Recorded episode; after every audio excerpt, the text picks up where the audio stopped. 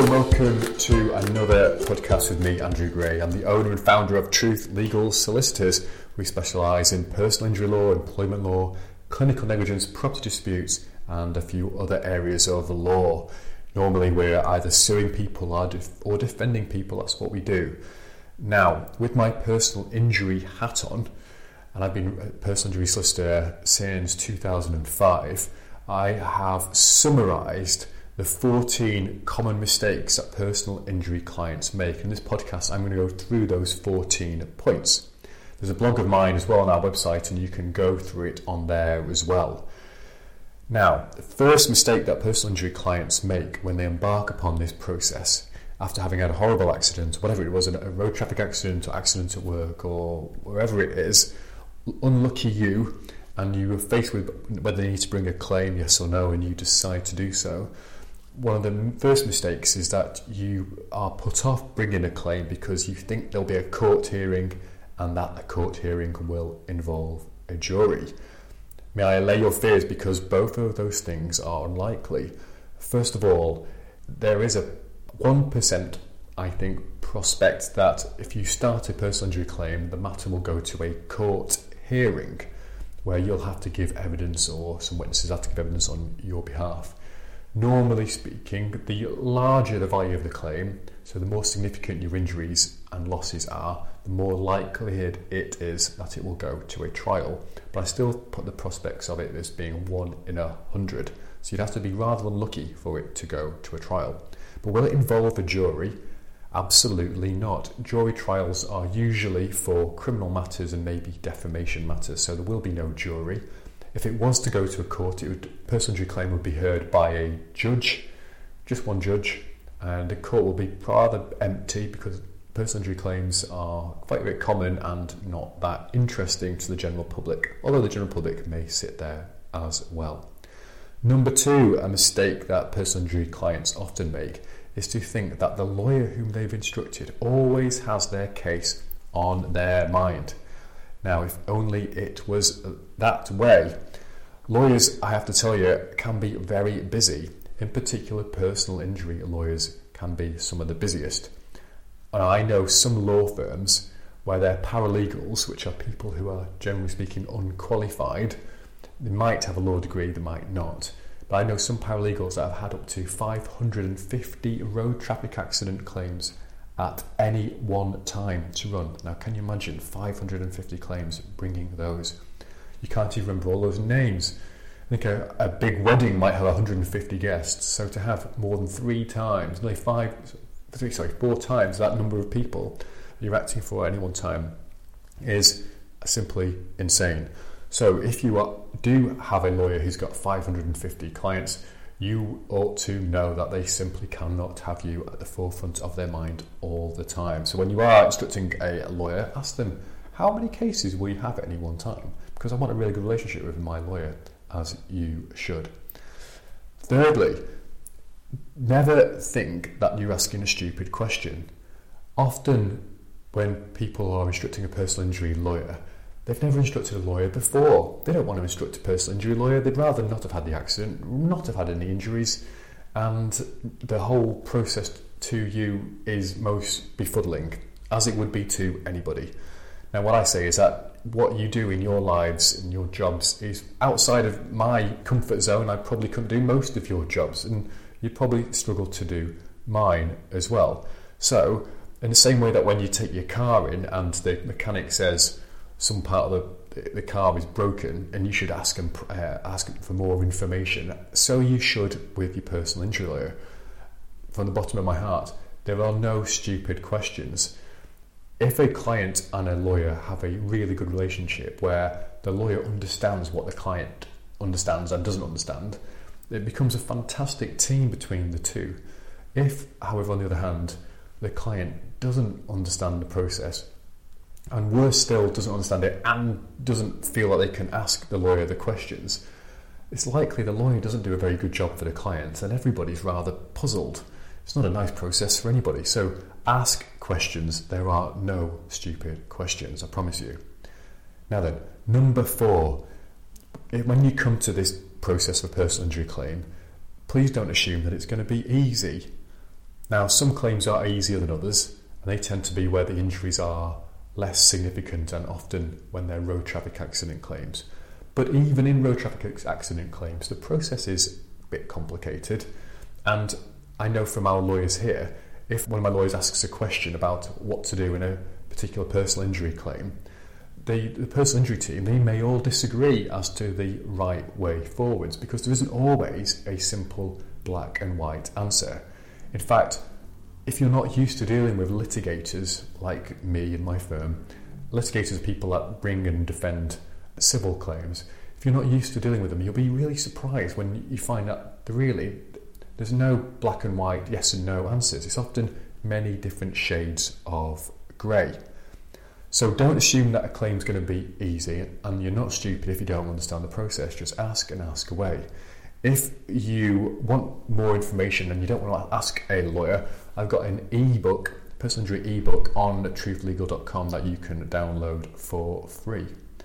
Now then, the fifth mistake I see personal injury clients make, and I've seen this throughout my entire legal career, it's nothing new, is that you fail to keep evidence.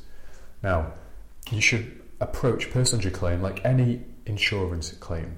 Imagine your house is broken into. I hope it isn't. Imagine your house broken into and uh, 20 items are taken, including like a 50 inch plasma screen uh, TV, your iPod dating back from the very first one in 2001, and etc. etc.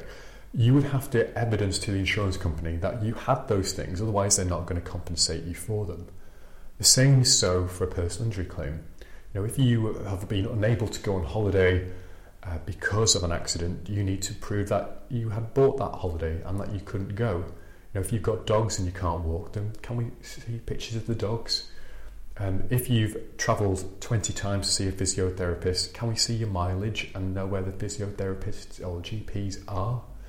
Etc. Um, etc. Et There's no full list I can give you with the evidence that you should keep, but if in doubt, just keep anything. So if your life has changed at all because of an accident, write it down. Take photographs of it with your smartphone, put it on a diary or an Excel spreadsheet, it doesn't matter. Send your lawyers hundreds of pieces of receipts, hopefully marked with what is a what. We won't be unhappy, we like evidence, so if there is any evidence, keep it, send it to us, and we will certainly thank you for it. Now, the sixth mistake I see people make time and again is settling a personal injury claim without obtaining any medical evidence. Now, normally this would happen in a road traffic accident situation where you had an accident, maybe being shunt, a rear end shunted, and the other driver's insurers rings you up and say it was their fault, which is good, and then they say well, they'll give you say fourteen hundred pounds for your injuries and settle your claim in full and final compensation. Occasionally, that £400 might be the right sum of money for your case, but I really encourage you not to accept it, or certainly to be very skeptical about accepting any amount of compensation without having full medical evidence. Unless you're a doctor yourself, do you really know the full impact of the accident on your life? I don't know. I'd be dubious myself as a personal injury lawyer settling a claim for me if I didn't have the full medical evidence. So speak to your lawyers if you've got lawyers, and if you don't have a, a lawyer acting for you in a personal injury claim, do consider getting some pro bono free advice. Now, then, the seventh mistake I often see people make who are going through this process is to rely only upon the report from a general practitioner, a GP, so a GP medical report. Now, in low value claims or where the injuries aren't very serious and you make a very quick recovery, a GP report is probably the right thing to rely upon. But if your injuries are a bit more significant and uh, they affect different parts of your body and they last a longer period of time, I'd be very sceptical about relying just on a GP report. I mean, a GP stands for a general practitioner, as most of you know the, when you go to see your GP, you go with some general things, sure, but very often your GP will need to refer you to a consultant. And it's likely if you, your GP refers you to a consultant, in your personal injury claim, you'll also need to be seen by the same type of consultant. The eighth mistake I see time and time again is the assumption by people that all sort of personal injury law firms are the same and they've got the same skill sets. Now, that isn't true. It's not true of any job or any shop, is it really? I see quite frequently people who've had road traffic accidents being referred by their insurers to panel solicitors who are often in the middle of nowhere. Now, they, sometimes I'm sure they can do an absolutely splendid job by you, but uh, you must ask yourself whether they are the right people to act for you. So, some questions that you should ask when you're shopping around is, you know, is the law firm near you? That might be important to you, it might not be. I know we don't always get to meet all our clients, but it's great to meet as many as we possibly can. You need to ask whether you'll be represented by a qualified solicitor or legal executive, or is it just going to be paralegal? I encourage you very much so to demand that a fully qualified legal professional represents you in your case. If it feels a bit iffy to you, if you don't feel like you trust the person who's acting for you, don't instruct them. In a sense, when you're shopping around law firms, you are a commodity and you need to see yourself in that way. And the law firms will make money if they win your case. So you can shop around, negotiating good terms, and showing you got the right person acting for you. Ask the person who might act for you, you know, how many files do they have? Is it 50? Is it 550? I would, I would want, if it was me, to have a qualified solicitor or legal executive acting for me who has a smaller number of files. Also ask where the profits go. What does the law firm do with their money? Maybe that's important to you, maybe it isn't. I mean, uh, do they offer any free legal advice on their website or in person? Get empowered. It's your case. You are essentially a, I hate to say it, but a bit of a pot of money to a law firm. So, you know, seize control of the process. Don't just be bullied into or feel bullied into uh, selecting any particular law firm at all. You don't have to bring the claim in any event. Now, number nine, don't accept, assume that all lawyers are equally skilled and experienced. I mean, I've been a solicitor since 2007, but I certainly couldn't advise you on family law, criminal law, conveyancing, in fact, uh, intellectual property law, and, and most areas of law, really. We just, we solicitors these days only know a few areas of law. If you go back sort of more than 10 years or so, lawyers tended to be more generic with what they knew. They would perhaps be the family lawyer that would do the speeding fines, the divorces, the wills, etc. Those days have gone. It makes the professions um, perhaps better than they were, but maybe the job gets a little bit more stale in some ways. But we are generally better at what we did than what we did some years ago. And number 10, this is a particular bugbear of mine, is settling the claim too soon. It's a common mistake that people make. I see it time and again. Personal injury claims can take a long time from start to finish. I fully appreciate that. But that often is down to the injuries themselves. If the injury takes a long time to recover from, then the best advice a lawyer can normally give is to wait until you've made a full recovery before settling the claim. Now, you can't always wait a full recovery before settling the claim, but it's a good idea to do so because the lawyers will then know what the full value of the case is. If you try settling, for example, a road traffic accident whiplash claim, and you're, you're six months after the accident and you're still suffering from whiplash in your shoulders and your neck and your back, and you think, well, I'll be better in about three months' time, so says the medical expert, and I think I will anyway. If you settle it there, then the claim is limited to what the, the GP has said at that time. It could be, though, that by the time that you're supposed to have recovered, you haven't recovered. And it could be that your injuries are actually getting worse. If that's the case, it's likely that you've undersettled your claim and you won't be able to go back to the insurers and ask for any more money. Your only opportunity if your claim is unsettled is to potentially sue your lawyers if they haven't advised you not to settle their claim. So be mindful, be patient if you can, wait until you made a full recovery. And if your injuries are so severe that you simply can't make a full recovery, ensure that the medical evidence is as complete as it can be. Now, number 11, I see this occasionally. Some people believe that they can settle a personal injury claim without using a lawyer. And I guess it happens. I don't always see whether it's a good outcome or not. But my experience has been very much so that clients who try settling with insurers, they get this feeling that they're getting undersettled and therefore they call a solicitors like ourselves and say, oh, the insurers are offering me, let's say, £2,000 for my claim. Is that a good amount? And very frequently we'll look at it and go, well, actually, no, it should be considerably more than that. And in any event, you're still injured. How can we possibly value the claim? Uh, the lawyer, so the insurers will often say, well, you'll save yourself some money by not having a solicitor, but that is rarely so. Occasionally, it might be better not to use a lawyer, but I haven't come across such a situation, but I suppose it is possible. Number 12, I see this mistake a, a lot. Um, I'm sure pers- all personal injury solicitors around the country will say the same thing, is that their clients often fail to keep records of their financial losses. If you've suffered any losses, for example, you're at home in the winter off work because you're injured, your heating bill's gone up, so that should factor in as part of your claim. If you've got a car outside your house that you can't drive because you're, you've broken out your ankle, for example, well, you might be making monthly payments on that and MOT payments and insurance and, and the like. Well, that's unfair renew. They all should be added to the claim. Sometimes people have crazy credit card bills they had to rack up because they can't work because of an accident. Again, some of the interest payments on that ought to be recovered as well. There is no list as to the elements of financial losses that you could suffer. So, if in doubt, write it down and send it to your personal injury solicitor or legal executive.